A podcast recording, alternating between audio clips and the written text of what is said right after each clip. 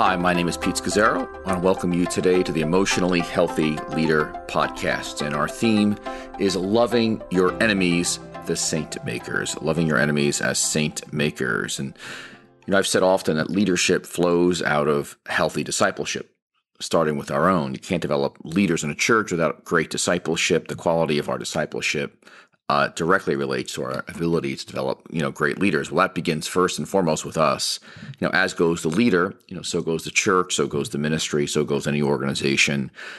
We cannot give what we don't possess. We can only give what we do possess. And one of the central areas uh, for every leader is how we deal with folks that we will define today as our enemies.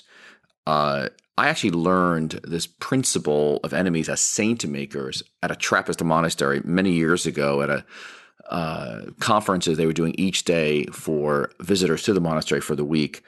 And the number two person running the monastery uh, talked about how uh, enemies exist within their own community, and that that is the greatest challenge of their own discipleship is loving their enemies, those who irritate them and drive them crazy. And I was just in shock. I'm thinking, here's this people are praying eight times, seven, eight times a day, and enormous amounts of time in prayer and silence, and yet they're wrestling with difficult love.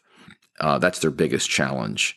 Uh, and I was like, wow, that there's no escaping it. It's the very heart of the Christian life. And so I want to talk to you today about how you, uh, as a pastor, as a leader, respond to those whom who are your enemies. Now, every leader has them. Now, I'm going to refer to those who drive you crazy. An enemy is someone who drives you crazy, someone who gives you a hard time, irritates you, you resent, uh, someone who has hurt you. At pivotal moments, uh, we all experience, whether it's a firing, a board member who's obstinate or critical, a tough job evaluation, a person who's blocking us, uh, a betrayal. Uh, there, uh, who hasn't been betrayed? I mean, I, I often think of Judas, and I've done a lot of study on Judas and his struggle with Jesus, and he just couldn't see the larger picture of what Jesus was doing, and he couldn't take it. And uh, I've had people grow impatient with my own development over the years and not understand what I was doing and leave. Uh, but I actually get it now looking back, uh, but I couldn't then. But there's no question the way that God forms his leaders is through enemies, is through partially through enemies, through lots of hits that come our way. And uh, what happens to many leaders, uh, we grow colder and anxious and angry and suspicious.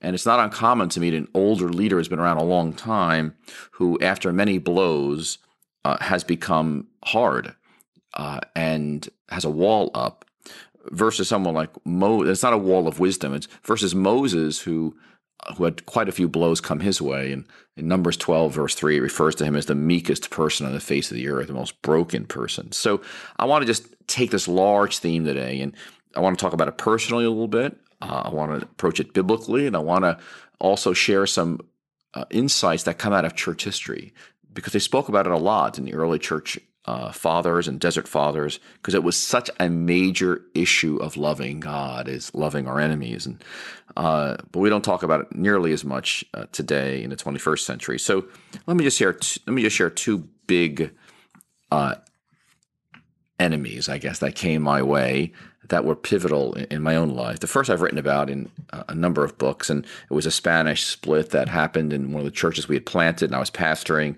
uh, in 1994, where 200 people left, and my associate uh, took them down the street and planted a church. And the feeling of betrayal was so profound, uh, so deep. Uh, I was so angry, so wounded, so hurt. I did not think I would ever recover. It, I could ever get up from this uh, I lasted. A, I'd say that the, the, the valley of that probably lasted a year and a half to two years. I just couldn't understand why God would have allowed such a thing. It cut so deep. Um, eventually, through a long period of time, uh, emotionally healthy discipleship was birthed. I mean, my whole marriage was changed. My life was changed. My spirituality was changed, and and probably after two two and a half years, I actually met with uh, the person uh, and my goal was to actually say thank you. I, I come to such a place of resolution, uh, and had actually I could see that it, he was God's. He was God's instrument for me to stop me from what could have been much worse and really get my attention. Uh, yes, it was hell, Uh, but I was able to say, you know, like Joseph, uh, you know, you intended to harm me, but God intended it for good. Not that he intended to harm me. Uh, he was just watching out for himself. Did he ask forgiveness? No, not at all. Uh, as far as he was concerned, he he was totally justified. And it was fine for me. I wasn't looking for uh, forgiveness from him or anything, but I said I was sorry to him for my contribution and why he grew disillusioned with me. So uh, again, looking back, it's easy to say, "Oh, yeah, that was that, that worked out well." Uh, a second really large one that I also didn't think I'd make it through happened around the time uh, right before I transitioned out of being lead pastor from New Life Fellowship uh, after 26 years, and uh, a person who actually we had mentored uh, sent a letter to our board and sent a letter basically with a long list of you know a few pages of, of accusations against myself. It was a scathing letter. There was a lot of accusations in it, and over time he had grown grown disillusioned because I I had let some people go, uh, and clearly over time he was watching this and it built up, and then he ended up talking to folks from the way past, folks that had I'd hurt in earlier years and mistakes I'd made and seen my worst and uh, and so he wrote this letter. Uh, didn't talk to me personally. Uh, sent it to the board and um, you know had things such as you know I ran the church like the mafia you know being Italian American I, I get it you know and killer of prophets and he was a prophet and I was going to kill him too and of course I took through shot took a few shots at Geri I, I was in such disbelief uh, I, I, just couldn't even believe it. I, I, you know I met with him a couple of times, uh, but I realized, and perhaps you've had this experience, meet with someone, their view of you is already set. I mean, his view of me, there was nothing I was going to say. Uh, he had me signed, sealed, delivered, and but I was devastated. Devastated, and I I remember going to our board uh, and saying to them, "Listen, if even a little bit of this is true, uh, you know, I'll resign because uh, you know I got some big problems." It was very painful. Uh, I lost a couple of friends over it. I saw people who trusted me before begin to look at me uh, in a questioning way. Uh, and yes, I had made uh, some mistakes, and especially around letting one person go. And and uh, I was already under deep conviction. and asked forgiveness. Was struggling with shame in that, and the timing of it was just it was just interesting because the timing was I, I was so raw uh, because I was in this transition of uh, letting go of being the lead pastor after all these years, and uh, I was I was fragile uh, from that alone, and I really barely did not think I would make it through this. And uh, of course, it was, it was it was a it was God's work in me, and I, I see the hand of God now years later. Uh, it was such preparation in, in in in God putting some things to death in me uh, that He surely thought needed to be put to death. I didn't think they did. He did, uh, and it was a real preparation for writing that emotionally healthy leader book, and it just killed something in me in a good way. Um, that uh, I look back now and I say, my goodness. Uh, there's a suffering, you know, it says, Paul says, it's been granted to you not only to, to believe in him, but to, but to suffer for him, Philippians 1. And I, and there is just a, there's a suffering that comes with leadership that, that no one is exempt from. I, when, when I went through that, you know, again, I've had a few major betrayals. I just share with you two. Uh, but I don't know any leader in my life or anybody who's lived an intentional community over a long period of time who has not experienced serious betrayal and enemies and enormous pain where they wondered if they would make it.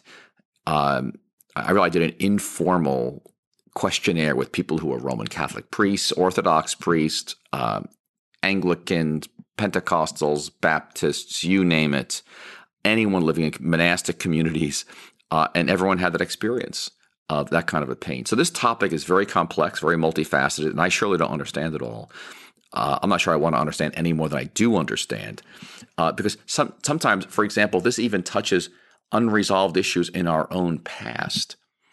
So I remember a, a good friend therapist uh, said to me once, uh, "You realize that betrayal wasn't your first betrayal." and saying this to me in like 1994, 95, when I was initially very devastated. And and uh, you know, pointing me back to my family of origin. And it was just so interesting, you know, and I never even thought of that. And I had to work through all of that. And I've always been sensitive to people pulling away from me and withdrawing. Why? Because I've it's a family of origin issue. It's in my own marriage with Geri. Uh, because again, how my brain was wired. It's in, it's in, it's in my neurology. It's in, it's in, it's in the synapses of my brain. And uh, sensitive to withdrawal, and so it's very deep family of origin stuff, and uh, and and things get touched along the way. What was interesting is even as a as a leader for years, I had I had my own disconnect. Like I love spending time with God. I love silence. I'm growing spiritually. I'm hearing God. I'm getting revelation. And I could spend time with God and feel like I'm really growing, and yet not be concerned about becoming a more loving person. Uh, I, saw people as an interruption. I saw these enemies, these pains as as interruptions to my walk with Jesus, and it was very compartmentalized. And uh, so it, it, was a real it was a real um, moment for me when it came together that loving God and loving enemies are inseparable. And so let me just, as I launch into this, so we're going to talk about a little bit biblically, some some church history. Um, who is your enemy today? Uh, who is someone perhaps who's driving you crazy? or someone you're having a hard time loving, someone you resent or has hurt you. Uh, again, it could be your your church, uh, your workplace, uh, your family. But again, wherever and whenever you live in community, uh, you will be tempted to do a lot of murdering, as Jesus defined murdering. Not necessarily in the act of murder, but words, attitude, and contempt. You know, that glance toward a person, a jerk. You say you just jerk, you, in your, your expression, that person's a pain in the neck. Maybe you give them a silent treatment or sarcasm and withdrawal or just murder with feelings in the heart. We're not seeing them as people, but objects. But this, this issue of loving our enemies, it just hits to the heart of what it means to follow Jesus and how mature our following of Jesus is. And I, I think it rightly can be said the degree to which we love our enemies is an indication of the measure of our spiritual maturity. Now, Jesus picks this up in, in the Sermon on the Mount uh, when he saw many disciples of the religious leaders of his day uh, who were cold and indifferent, uh, angry, uh, arrogant, and and he quotes he says this: "You've heard it was said, love your enemy, love your neighbor, and hate your enemy. But I tell you, love your enemies and pray for those who persecute you. You know, love your enemies and pray for those who persecute you. If you love those who love you, what reward will you get? Are not even the tax collectors doing that? And if you greet only your own people, what are you doing more than others? And so Jesus makes the point few things are more important than learning uh, not to despise other people. In fact, the Matthew 7, you know, that, that great passage on do not judge lest you be judged and take the log out of your own eye before you take the speck out of your brother's eye. And he makes the point we're not to make final judgments on anyone, and that we consistently underestimate our own faults and we overestimate others, and that we can really never be sure of uh, another person's character. That's really up to God to evaluate. And when he says "don't judge," the, the, you know, I, I, once heard I don't know who said it, but the synonym for judging is is the word despised. Uh, it's when we harden our hearts towards someone, we, we despise them, and and that, that real spirituality, a spiritual person hides the fault of others versus highlights them, and and uh, again, coming, of course, out of our own personal experience of our own sin. And you know, when not judging does not re, does not refer to realistically, you know, discerning good and evil, right and wrong. It's it's about deciding is this person worthy of love. It's writing somebody off, and, and it, it, has rightly been said the, the whole of the Christian life is a refusal to judge or despise someone, to be harsh with someone. It's a pathway to purity of heart. It's, it's somehow to see that irreducible good in all people that a person is an incredible mystery, a universe so vast. You know, Jesus shed their, his blood for them that we can never really understand what's going on inside a person. But we do know that inside every person is a desire for God that's twisted. It's called sin. And uh, the great challenge is when, when I'm personally wounded, how do I pray and love them when I feel nothing for them? John Climacus was a famous writer in the 600s uh, AD, at an Eastern Orthodox church, and he he, he wrote this about uh, the great tension or struggle in each uh, stage of the Christian life. He says, for beginners in the Christian life, the great failure centers mostly around greed. But for those who are making progress, their failures come primarily around pride, having too high a, a view of themselves. Yes, but for those who are nearing perfection, those who have been around a very long time, their failures come solely from judging their neighbor. It's amazing. There, those who have been around a very long time, thinking for you and for myself as leaders, our failures come from judging our neighbors. And the older we get, the more of a problem it is because we see more, we know more, and we can be so right that we're wrong. Uh, we have a hard heart. Anthony, uh, uh, the great abbot in the fourth century, one of the Desert Fathers, has a very famous quote. He says, our, our life and death is with our neighbor. I'll say it again. Our life and death is with our neighbor. If we win our neighbor, we win God. If we cause our brother to stumble, we've sinned against Christ. In other words, when he says, if life and death is with our neighbor, what he's saying is we renounce the power of judgment over someone. In other words, we don't have that. That's a task. He goes that that that merits being described. It's death. There's, again, there's no virtue than that of not despising anyone. Uh, listen, this takes a miracle. I know that you're saying, well, how do I do this? It's not in me. And I'll get to that in just a moment. But uh, I want to just get biblically a framework on this that this is the, the heart of what it means to be a Christ follower is the way we approach our enemies actually is different. Now, you may say, I can't do it. I get that. But the point is, this is what discipleship is. We, we love those who drive us crazy, who hurt us, who betrayed us. Uh, and of course, Jesus knows it well. So, this is why we talk about discipleship uh, and being serious about discipleship, it's got to include both growing in love for God as well as growing in how do I relate to people? How do I love people? And why, for us, over these years, the emotionally healthy discipleship course, and in particular the relationship part with the eight skills, is so critical. Because how do you discern? Am I being a doormat? Am I not setting boundaries? Uh, am I am I listening too much? Not enough? Am I clarifying expectations? That that I, there's a base level of discipleship that we've got as leaders to, to establish. And again, I don't know how to say it strongly enough. Please, uh, you want to get that material set in your life of a solid discipleship on how you love other people. Uh, so that when you get to this PhD course in loving, which is loving your enemies, uh, you've got a base to actually work with. But few things are more important than uh, not despising your enemies, but also seeing them as saint makers. I'll say it again. They're saint makers. They're making you a saint. Yeah, we are a saint by grace, but this is actually making you one, transforming you. You want to be a great preacher? This is going to make you a great preacher. Preacher, you want to be a person who makes an impact for Jesus? This is going to transform you to make an impact for Jesus. It's going to come through these kind of incredible moments uh, where God's going to use the people you want the least in your life to actually shape you and transform you. Isaiah 58 is a great passage uh, during uh, Isaiah's time where folks were deeply religious, having feast days, fasting, praying, memorizing scripture, passionate for holy, holiness, deeply committed. And God comes to Isaiah and says, Shout it aloud. You know, they're asking, Where is my protection? Uh, why do they seem like they're going in circles? Why do their prayers seem to be going nowhere? And God says, because the way you treat your workers, you do as you please, your quarrel, your strife, your attitude, you're treating people as objects. He refers to the pointing finger and malicious talk. And he basically says in Isaiah 58, uh, you, are doing an impossibility. You're thinking about the spiritual life apart from the actual loving of people. That's where God is. That's where God happens. That love of neighbor, you ready for this, is more important than prayer uh, you know, I used to say to myself, maybe I can't stand you, but at least I prayed this morning and read the scriptures. At least I prepared an excellent sermon. I know I can pray up a storm and still be a beast with people. And again, I, I thought for years, and I think we often think that our enemies are an interruption to our spiritual life and our serving of Jesus. No, no. Actually, the way to God is through them.